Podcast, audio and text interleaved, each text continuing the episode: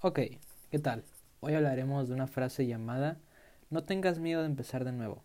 No vas a empezar de cero. Esta vez vas a empezar desde la experiencia. Cuando una persona empieza un proyecto por primera vez, tiende a fracasar muchas veces.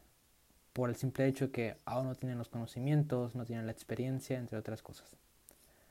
Cuando tu proyecto eh, va tan bien que de repente cae al vacío y te quedas como muy triste de que ya perdiste todo, todo se fue a la basura, ya no hay, no hay esperanza. Sí hay, porque puedes empezar de nuevo. Eso se llama resiliencia, resiliencia más bien. La resiliencia es una forma en la que tú puedes volver a empezar, sea cual sea las circunstancias.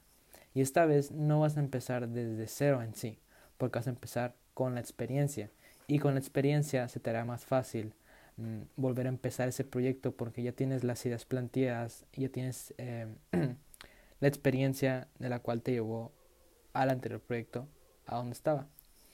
Cuando tú tienes un proyecto, eh, tu mayor, tal vez, a mi perspectiva, mi mayor enfoque es que salga bien.